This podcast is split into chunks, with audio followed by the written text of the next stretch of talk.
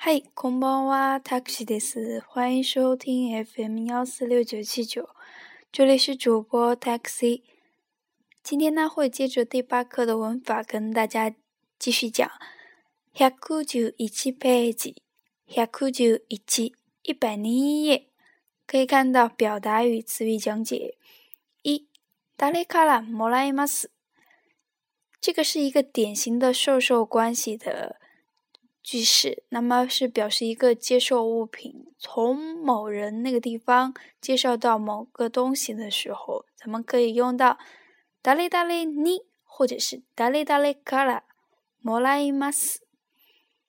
然后前面如果是物品的话，咱们会加一个宾格的什么东西，何々をもらいます，或者是もらいました、もらいませんでした，就是说一些否定过去或者是否定过去等等的。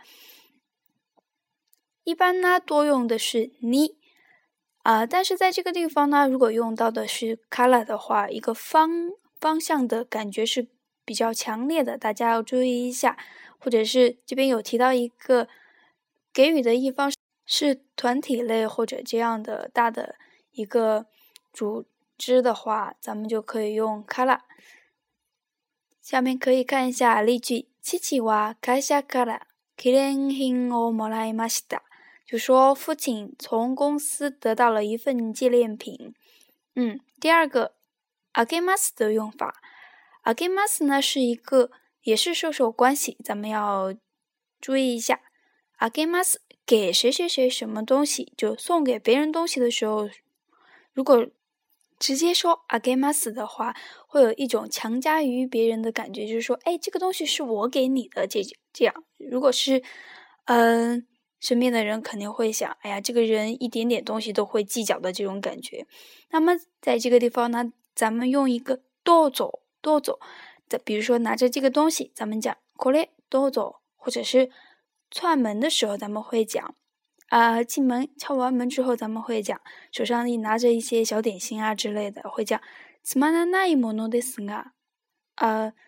这种感觉呢，就是说一点小心意，请收下，怎么样，没有说哎呀我拿了好多东西来之类的。跟咱们中国人的一些寒暄语很像，就是说给人家拿了东西，哎呀还客气什么呀，怎么之类的这种感觉。那么咱们可以看一下例句。小野甲给小李乙拿点心边说，李さんこれどうぞ。哇，どうもありがとうございます。这句话的翻译就是呢，哎，小李，哎，点心请吃。然后小李的回答是，哎呀，太感谢你了。咱们再看一下第3个さっき、たった今。这两个呢都是和表示离现在很近的刚刚过去的时间，就是说哎刚刚，意思就是刚刚，咱们可以这样理解。说话人呢要是觉得离现在非常近的时候呢，就用たった今、たった今。稍前一点呢就用这个さっき、さっき。其实两个混用也没有关系的，其实说不用来纠结这么多，绘画中都很常用的。可以看一下例句。李さんはたった今帰りましたよ。小李刚刚回去了，已经回去了。注意这个动词的过去式帰りました。第4个電話、ファックス、メールをもらいます。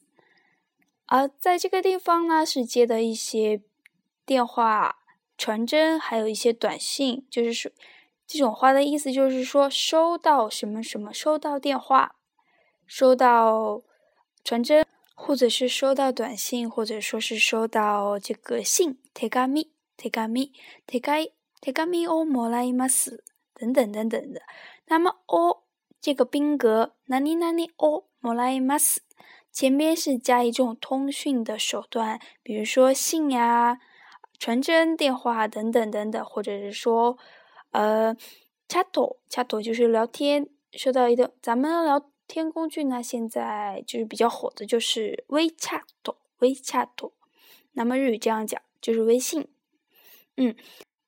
下边的一些解释说明呢，有写到電話をかけます、電話します。这两个呢都是打电话的意思。電話をします。fax、メール、手紙を送ります，就是说送肯定就是发什么东西的意思，大家一定要注意一下。然后发邮件、发传真，然后送信，然后都可以这样表达。手紙を出す，那么出す的原意呢，也是送出去、发出去的意思。那么可以看一下这个日文汉字，也可以了解一下这个意思。第五个 schedule 表の件，这种呢是通常会用在一种商务的场合用的比较多，比如说。需要谈到某事的时候，咱们会讲啊，哪里哪里の件なんですが，就是说到这个什么地方，然后啊的话就是一个铺垫，接下来的省略的部分。那么咱们现在的话用的不是太多，简单的了解一下就可以了，比较郑重的一种表达方式。第六个，お願いします，一个请求。那么在表达的意思呢，就是请求对方做某事，然后通常这种表达方式呢，就是名词をお願いします。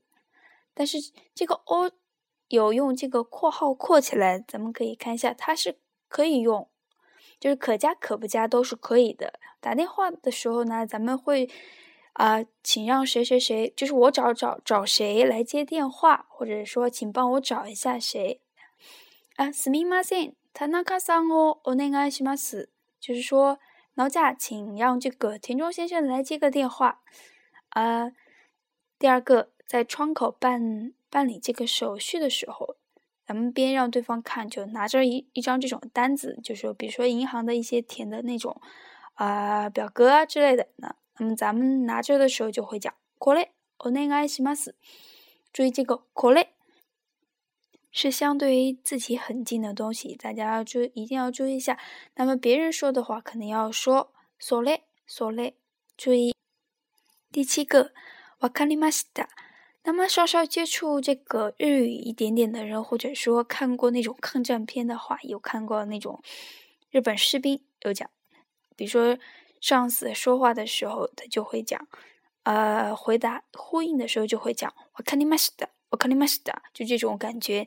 那么咱们可以了解一下这个わかりました呢，一方面的意思可能就是这个はい这种感觉，就说好的，有一个应答的感觉，对对方的话做出一个回应，就是表示明白了、了解了等等的。那么可以看一下例句，这个もう一度ファックスをお願いします。もう一度ファックスをお願いします，就是说请再发一遍这个传真。那下边的人回应是わかりました，就是表示了解了这方面的东西。第八个，ファックスもメールも。首先从这个题目中呢，咱们有发现出现了两个も，两个も呢，咱们有讲过是也的意思，就说 fax。传真、メール、短信、传真也、短信也。那么，咱们想想这个意思应该是什么呢？是不是都是那种都的意思？谁也，那么是都是那样了。第九个，前に。当然在这个第四课咱们有讲到一个前に，就是以前，前就是之前的意思。在这个括号当中的に呢是可加可不加的。咱们可以前之前怎么样。可以看到例句，前に田中さんにメールをもらいました。以前收到过田中先生的电子邮件。那么前就是以前，に加上这个に呢，就是一个确定一个时间点，就是之前。那么咱们不加的话也是没有关系的。前田中さんにメールをもらいました也是对的，就是之前时间上的一个前边，相当于是过去就可以了，咱们不用说到太多。第十个，箱根，根箱是一个神奈川县的一个小城市的名字，是日本著名的观光地。那么大家可以看一下这下边的文字，那么大概就会跟大家先讲到这么多。じゃあこれで。